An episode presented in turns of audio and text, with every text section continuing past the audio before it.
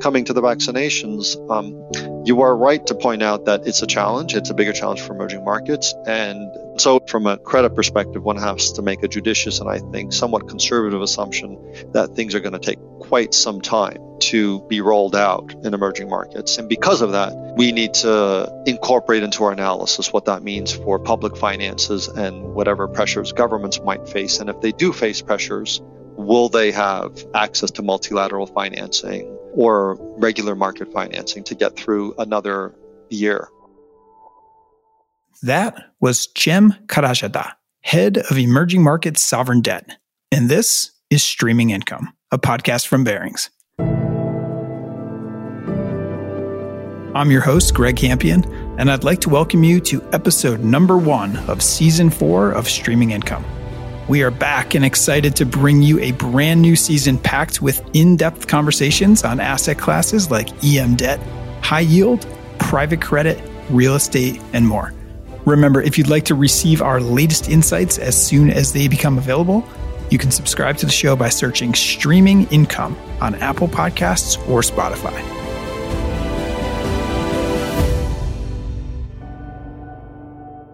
On today's show, I spoke with Cem Karacadag, Cem is head of Barings Emerging Markets Sovereign Debt Group and a portfolio manager on several of the firm's EM debt strategies, ranging from sovereign and local currency debt to blended total return strategies. Cem has worked in the industry for over 25 years. He joined Barings in 2014 and before that served in a variety of roles with Oppenheimer Funds, Credit Suisse, the IMF, Standard & Poor's, and the Federal Reserve Bank of New York. In the conversation, we focused on all things emerging markets debt. Specifically, we reviewed how 2020 played out for the various EM debt asset classes in the face of the global pandemic and where that's left yields in emerging markets today versus their developed market peers. We also discussed how the rollout of the vaccine will impact the outlook for emerging markets in 2021, uh, the role that potentially higher interest rates and fluctuating currency values could play in that equation, and how ESG considerations are changing the investment landscape in emerging markets. So, with that, please enjoy this conversation with Cem Karacadag.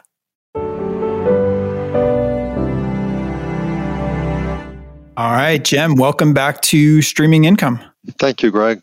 Excited to have you here. Uh, it's been a little while since uh, you were on the podcast last time, and a lot has happened, to say the least, both uh, in emerging markets and around the world. So it'll be great to catch up on everything, especially EMD uh, related. I actually want to start by by looking back for a minute and admittedly asking you what may be an impossible question, but I'll ask it nonetheless. Uh, I was hoping you could give me the the two minute look back at what happened in emerging markets uh, last year. Thank you, Greg. Um, I'll try. Uh, the obvious is that COVID happened, like it happened to every uh, place on Earth, and the immediate consequence was also the same. Consumption and investment demand fell precipitously as countries were managing, of course, the, the health crisis. And that meant that private savings shot up, just like all of us did not spend as much as we normally do, the same in the emerging market world. And that meant that um, emerging markets were, were buying less from the rest of the world than they normally do. And that meant that their trade and current account balances improved greatly, um, unless unless you were very directly exposed to oil and tourism. So, interestingly, even though the shock was very negative, from a country perspective, financially, their position improved because they simply were consuming less, investing less, and demanding a lot less. And a key reason for this is that if you think about developed markets, which is where most of us live in versus emerging markets, is that developed markets had more firepower more fiscal policy levers to stimulate their economies and sustain, support their populations, and therefore sustain or at least cushion consumption investment demand more so than emerging markets. So, because emerging markets had less firepower, they spent less firepower, which means their population spent less. So, that's one broad theme that occurred. The second is the weak links, and there were some weak links, uh, defaulted So um, Argentina uh, and Lebanon's defaults were already in motion, but Ecuador, which was a country that was on edge, defaulted directly as a result of COVID. Sri Lanka's financial position weakened so much that it's trading near default. It hasn't officially defaulted yet. Uh, so those are the two broad things that happens to emerging markets. It was such a roller coaster ride 2020, not just for emerging markets debt, obviously, but for just about every asset class. But it's also interesting that um, across the board, all the EMD asset classes ended uh, up the year in positive territory. So tell me, you know, where does that leave us today in terms of, well, why don't we talk about yields? Where does that leave us for yields as we look at across EM sovereign, local, corporate, and in, you know, maybe how those stack up versus developed markets? So an important qualification is that the averages don't do justice. So let me let me give you the stats and then we'll run through them. Um, the local yield to maturity today is 4.3%. But within that, you have a Brazil, a Mexico, a Colombia that's 5 to 6% plus, and these are now the index yields. If you take the longer ends of the curve, the local curves of these three countries, it'll be even higher. Or South Africa, 10%, or Russia, 6%.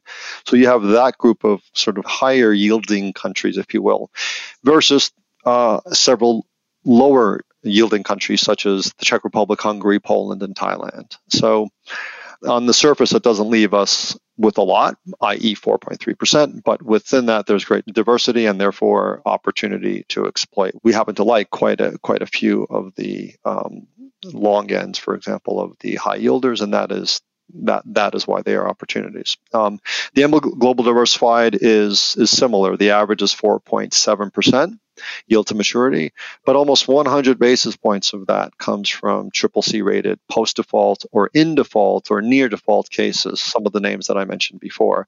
So if you strip that out, you're left with actually something less than 4%. Again, not a lot. Uh, now, in credit, we, we've had quite a bit of tightening, and this incidentally, four less than four percent if you strip those names out. This is now if you strip out Argentina, Lebanon, Ecuador, Sri Lanka um, for an eight year duration product. Which means that, for example, in the triple B spreads, you're getting 160 basis points in spread, which is almost unchanged to pre COVID, or maybe 10, 20 over at most. In double Bs, uh, it's 364. In single Bs, it's 560 basis points of spread. In the case of double Bs and single Bs, we're about 50 over pre COVID. So some juice you can argue, but also the world is more difficult today than it was pre-COVID. And lastly, CEMBI, the ultimate maturity is 4.2%, but that is for a much shorter duration. Asset class, four and a half, five years, and there the spread is 320 basis points. So we've come a long way. Um, low hanging fruit is mostly gone, um, which brings us back to the hard work of country selection, or corporate selection is really the, the main way to add value. Yeah. And you mentioned uh, the EMBI and the CEMBI, which, of course, for our listeners, if they're not familiar, uh, are the sovereign and corporate EMD indexes put together by JP Morgan, uh, if you don't know that. So, um, well, yeah, I mean, that, that theme, Cem, just in terms of credit selection, country selection, I mean, that seems to always be a theme uh, with your team. And I, I think your point around the index level statistics, not really telling the full story, uh, is well taken. Yeah, and again, if you look at index level um, spreads, you know, you could make one statement or another. In this case, that it's over uh, their U.S. You know, counterparts, U.S. corporate counterparts. Uh, so triple Bs will will have, eh, you know, a few tens of basis points more spread in them than their U.S. counterparts, uh, and the same in the corporate land. Uh, but again, it's not about the averages. It's it's it's about getting the specific the, the selection right at, at the individual country level or corporate level. So we don't never can we you know um, take a view from a top-down perspective and say, "Oh, emerging markets are so much better value because they they, they have this much more spread over U.S." At, e, at, e, at any given point in time, it's much more about what specific opportunities you're finding and and you're able to express yourself with.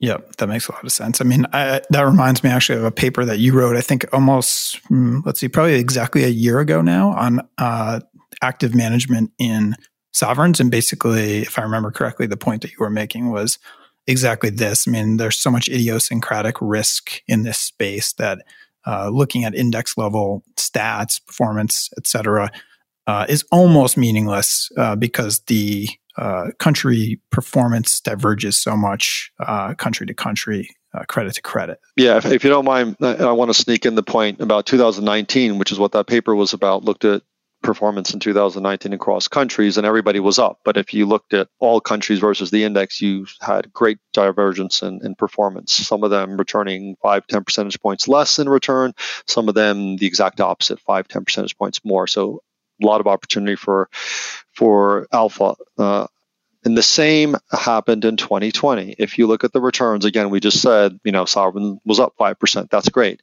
But if you look at a chart at a country level, um, yes, most sovereigns were up. In, in, the case of 2020, the distinguishing factor was that is about a dozen sovereigns were were down, and some of them were down 30, 40, 50 plus percent. And of course, most of these were either the default cases or the post default cases.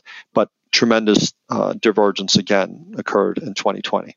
Okay, so so let's look forward now and think about okay, how does if, if we've just established that it, that it's it's about kind of picking the right credits, the right countries, et cetera.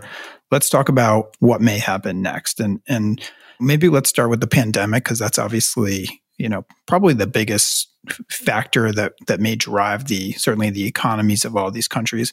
You know, what are your expectations there? I'm curious how, for instance, the how the pandemic plays out in emerging markets may differ from what happens in developed markets. Um, you know, I think it was actually just yesterday I was reading a Bloomberg story um, that was talking about how uh, high income countries uh, have secured about 85% of the access to Pfizer's vaccine and about 100% access to Moderna's.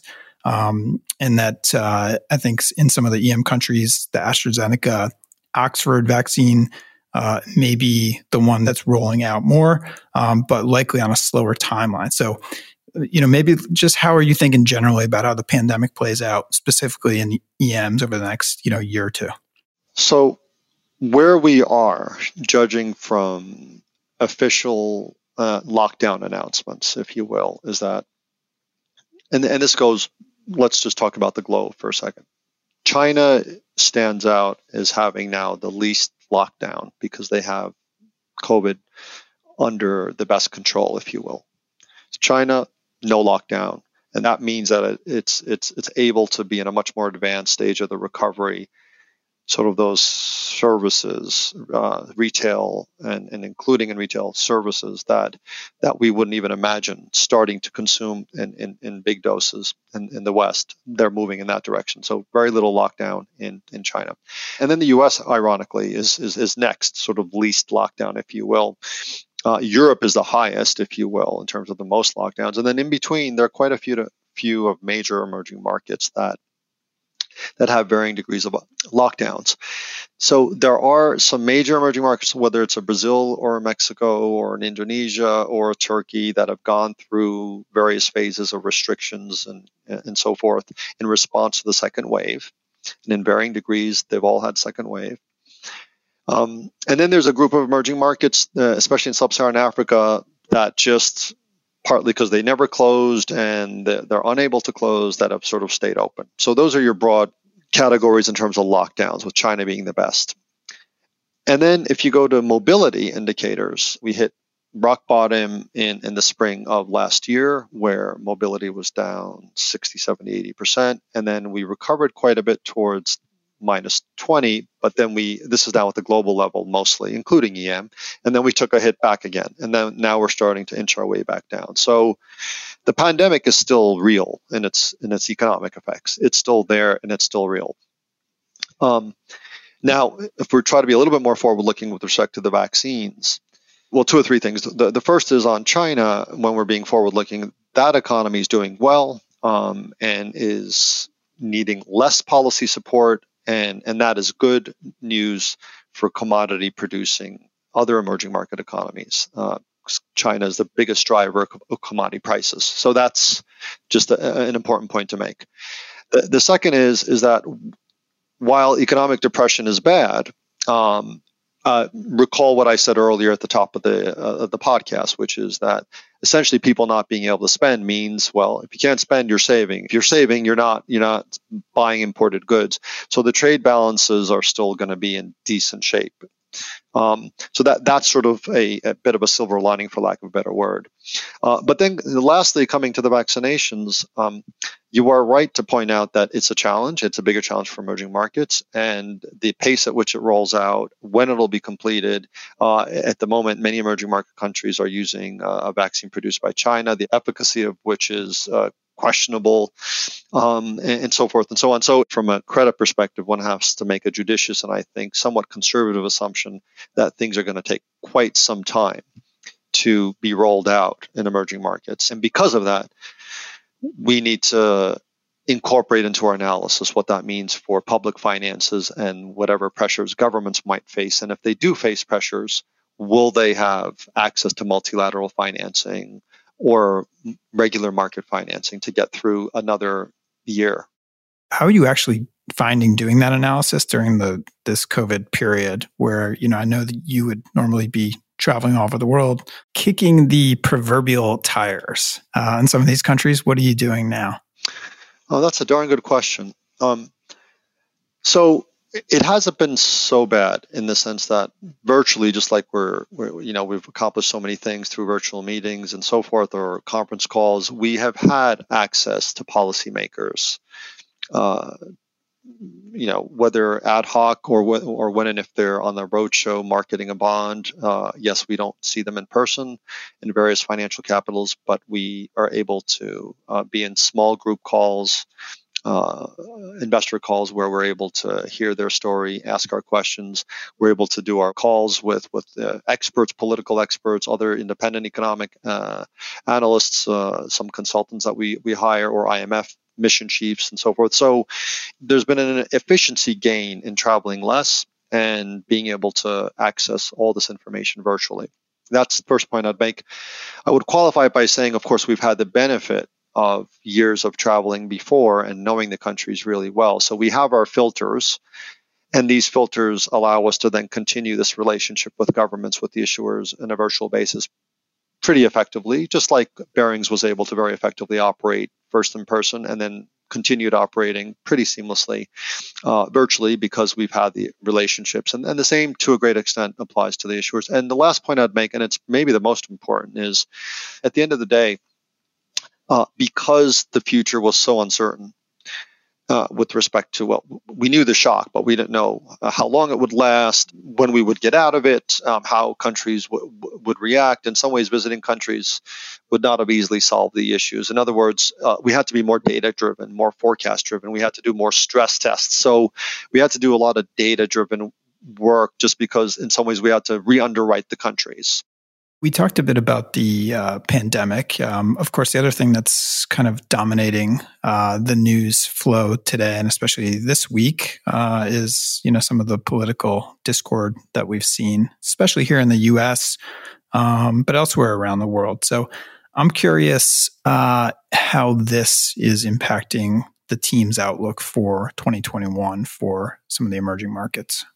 As a practical near term sort of one year outlook, I don't think it's huge. What's happening, uh, I, I, what has happened in the past several years, including this year's in the U.S., um, has had, I think, more fundamental effects on anything and everything, frankly. So, what I'm talking about are the obvious elements, sort of the loss of U.S. leadership, the loss of universal values, and and these things I think have been negatives and uh, just because it, you know we, we sort of lost the global standards, if you will, global standards of conduct, um, and perhaps the, the, the biggest challenge that's been put highlighted to all of us, uh, including and the U.S. apparently is not uh, immune from this, is uh, how governments. Uh, you know, every government's ability to address the sources of social discontent um, which are everywhere and anywhere, including in, in, in, richer countries. And this challenge is also present in emerging markets. So one of the things that we deal with, and in fact, last summer we we hired a summer intern to to explore this topic of the social contract, the contract between governments and their societies, and what makes it sustainable. Um, what's you know what what contracts and policy frameworks can we have more confidence in that'll provide more stability for credit versus another? And these are incredibly complicated questions that that apply to everywhere. And I think the sort of this whole issue of global inequality at the country level and whether people are content. And when they're not content are their issues addressed? And, and so forth. So this is this is an issue that permeates everywhere. But it's but it's fundamental. It's slow moving. It's not something that you know one can say it's just about 2021 i think it's it's broader and longer so if you think about how some of this stuff impacts the actual investment environment. Tell me, tell me about that because you know I think about things like okay, uh, you know you mentioned currencies earlier. Um, you know what kind of impact does um, you know some of this these factors have on currencies uh, and interest rates? You know would be the other one, and I want to talk about both currencies and interest rates because I know depending on the sub asset class of EM debt that you're talking about, these factors can have a very material impact on your uh, ultimate performance. So tell me about how you're thinking about um, currencies and, and, interest rates in the in the context of what we were just talking about. So let me start with the U.S. because you asked the question earlier: What's the impact of some of the volatility that we've seen in the U.S. on the rest of the world for 2021 or emerging markets? And the short answer is really not a whole lot because at the end of the day, the U.S. is is still the uh, the riskless rate in the world, and certainly the riskless rate for the dollar-denominated um, corporate uh, hard currency universe or sovereign hard currency universe. So in that sense, nothing there has has changed. So if U.S. interest rates do rise rapidly, uh, then that would be a negative for at least the investment grade and even some of the uh, other double B rated uh, emerging market corporates or sovereigns that have uh, narrow spreads, if you will, or don't have enough spread cushion. So even though sp- spreads might absorb some of the yield back up, the riskless yield back up. Um, so that that would be a negative if there was a big uh, increase in U.S. Treasury yields. And the other related thing, of course, is that if if if, if the riskless rate is higher, then of course there's less reason to to seek yield enhancement by going down the the, the credit. Um, spectrum so to speak so from that perspective one can one can say emerging markets might have a harder time accessing cheaper money and because money won't be as cheap as it used to be so that's maybe making too obvious a point whether or not we're willing to sort of um, form a strong view that that is what's going to happen, which incidentally happens to be a consensus view at the moment, is, is, is not the case. We don't have a high conviction view that that is a, material risk. Um, on on on the dollar strength, I would say, which is of course the inverse or the, the other side of how emerging market currencies will do versus the dollar.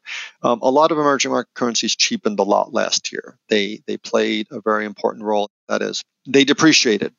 Um, not because countries were importing a lot, but because uh, basically non-residents were pulling out and currencies were depreciating for financial account transaction reasons, and that depreciation helped uh, current uh, the countries adjust their their trade balances and so forth. So that helped uh, reduce imports even more than they would have fallen anyway. Uh, so they cheapened a lot, and so there is scope for be, simply because of their cheapness, simply because the valuations are attractive, both in terms of competitiveness, but also in terms of local currency denominated assets, including government bonds, local currency denominated bonds, but also equities. That that cheapness can we think can recover some of the uh, you know more value back in 2021 if commodity prices continue to stay high and if the global you know economy continues to recover. So from that perspective, I would say um, a stronger U.S. Uh, economy, um, helped by a stronger stimulus package, if one comes from the Biden presidency, will help uh, currencies more and will potentially hurt uh, investment grade hard currency um, at the same time. You know, we talked about uh, some of the social issues going on both in the United States, but also around the world. Um, you know, I know that's a key factor that you all are considering when you're doing ESG uh, analysis.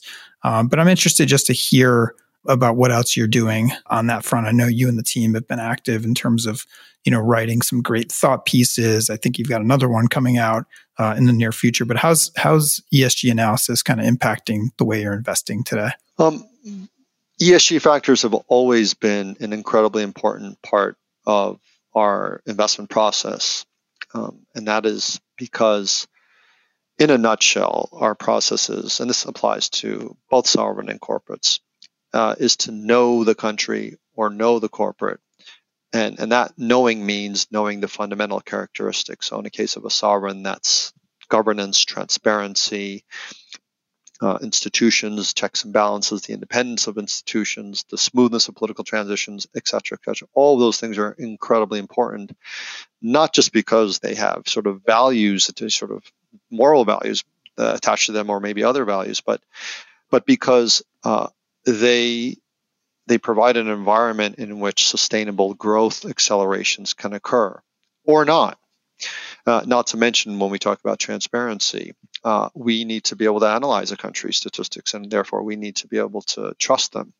Uh, when it comes to policy framework, we need to be able to um, not only understand a policy framework, but believe that uh, that policy framework can navigate uncertain states of the world. So we cannot forecast everything and anything looking into the future, whether that's U.S. interest rates or oil prices or or various shocks that might hit a country.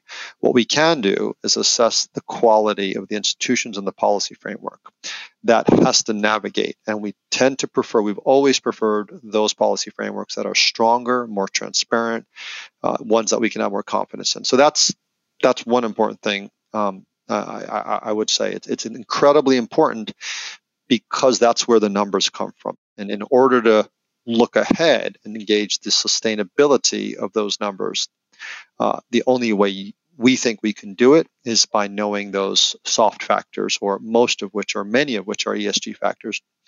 Um, and now ESG is not the only thing that matters, but uh, there are other things like like traditional fiscal and monetary policies and, and so forth, or in wage policies that are not directly ESG, but um, so that's one.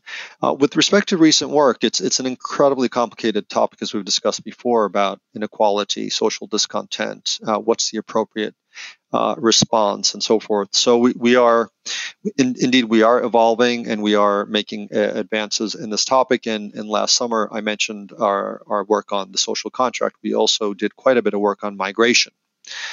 And migration is an importantly uh, is an important topic and potential indicator uh, of a social, political, and economic environment because basically people are voting with their feet by leaving a certain country and going to the destination country. So the reasons why uh, people are leaving a country can be very telling and informative about the social, political, and economic environment, and, and the same goes for the, the country that's receiving uh, those migrants. So um, I guess those are some of the things I would say. And indeed, we do have some work in the pipeline that will see the light of day very shortly.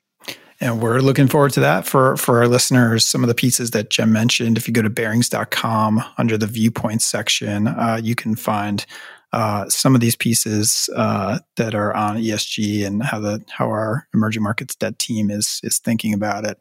Um, that migration piece was a really fascinating case study comparing what's going on with um, Venezuela to what's uh, what, what's been seen in Syria, and I think you draw some really interesting conclusions from that. So check that out on Barings.com. Um, all right, Cem. Well, we're coming to the conclusion here. Um, I want to ask you uh, two more things. Um, to start, uh, crystal ball time, um, which uh, tends to make people a little uncomfortable, but I'm going to ask you anyways. I'm curious about two things. One is the biggest risk that you see coming down the pipe. Maybe we've covered it already, maybe we haven't uh, for EMs in 2021. And secondly, would be uh, the biggest uh, unrecognized or unappreciated opportunity that you see coming down the pipe here. I'm probably going to disappoint on both fronts. I think, I think, I think on the first, no. I mean, because it, it, comes back to what I said a little bit earlier. It's to me the, the the biggest risks tend to come from the countries themselves, not the shocks. The shocks will and often, you know, do occur. Sometimes we can we can make a, a laundry list of uh, you know, the ones like uh, China having a hard landing. I think there's virtually zero risk of that in the near term. Um, oil prices uh, seeing another leg down. I think that's in the realm of the possible. Um, and one can maybe add other risks. Uh, but I, I think that really the risk that causes a default or not, or you know, instability uh, in, in an emerging market country or not, tends to come from itself and its own strengths and weaknesses. Now, you could you could make the argument that U.S. interest rates rising quickly is another risk, um, but the context in which that occurs will also matter. Um, i.e., a strong global economy uh, will have some positive effects that'll offset some of that. So then you'll have it'll be about um, where you precisely want to position in the emerging market fixed income space. So there are no easy, low hanging fruit. I, I, wish there was, otherwise, I would have banged it probably a long time ago in this podcast without you asking. But uh, it's our, our daily work is really looking very hard at each country's case, especially the high yielders, so that we want to exploit that higher spread and yield, but oftentimes risk reward is not tilted so obviously to the positive. So we still end up being rather selective and judicious in the high yield names that we buy. Makes sense. Okay, last question for you, Cem. So if you are uh, an investor looking out at uh, 2021, 2022, and you know wanting to gain exposure to EM debt, um, I'm curious what your thoughts would be there. We've talked about sovereigns, corporates, local, so it's obviously quite a large universe, uh, different ways to access it. But what's your broad thinking about uh, about the best approach for investing in EM debt? So if if we're talking about relative valuation among the four as, essential four asset classes that we have in emerging market debt, I would rank them quickly as follows. I would put emerging market FX as first, as having the opportunity to do some catch up and have good return. Second, I would put emerging market corporate hard currency debt because it, it's a very wide opportunity set. You know, we at Barings underwrite um, almost 1,500 corporates, many of which are on the decline list, but just that many names tells you that there's a broad opportunity set to at least explore and analyze. And the duration of the EM corporate hard currency asset class is low, so you're not running a whole lot of interest rate risk, and you can explore more high yield opportunities uh, just by the sheer numbers. And then I would put emerging markets sovereign hard currency last, partly because of the higher duration, the eight year duration. Um, if I were to then pivot to say, regardless of whether or not one agrees with that ranking at this moment in time, uh, the best way to exploit or what strategy to consider investing in emerging market debt, I, I think probably one of the top candidates would be a blended product that uh, basically leaves to the asset manager um, the discretion to decide where in the four sub asset classes. Uh, so local having two FX and rates, local rates, and then corporate hard currency, sovereign hard currency, where among those four sub asset classes um, a, a, manager might wish to put more risk in, uh, in, in, in, in creating a total emerging market debt portfolio. And what, what types of investors are you seeing in those uh, types of strategies? Is that more an institutional product? You see wealth investors? Just curious on that. I think we're seeing uh, we've seen a lot of interest in emerging uh, market debt. Um, it's mostly institutional, and, and, and, of course, maybe that's partly our, our maybe our, our, bias a little bit that that we have more uh, institutional uh, clients, uh, but interest is very strong. Uh, emerging market debt does screen cheap, and this is not me saying it because I don't do this work. This is what I hear from clients, uh, but I always tell them um, that's great that it might screen that way. Uh, I'm not a big fan of making generalizable statements like that for the reasons that we already discussed. It's really about the names you're buying. It's not about the averages. Yeah, yeah. Well, that's great, Cem. Um, thank you for sharing all these insights with us today. I feel like we've covered a tremendous amount of ground here in a relatively uh, short amount of time. So I know it's a big, big topic.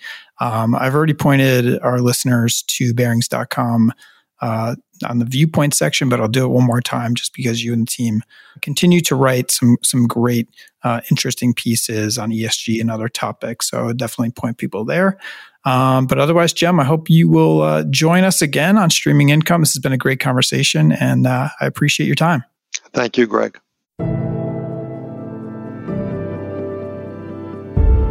Thanks for listening to episode number one of season four of Streaming Income. Remember to subscribe to the show on Apple Podcasts or Spotify so that you are the first to hear about our latest episodes. Thanks again for listening and see you next time.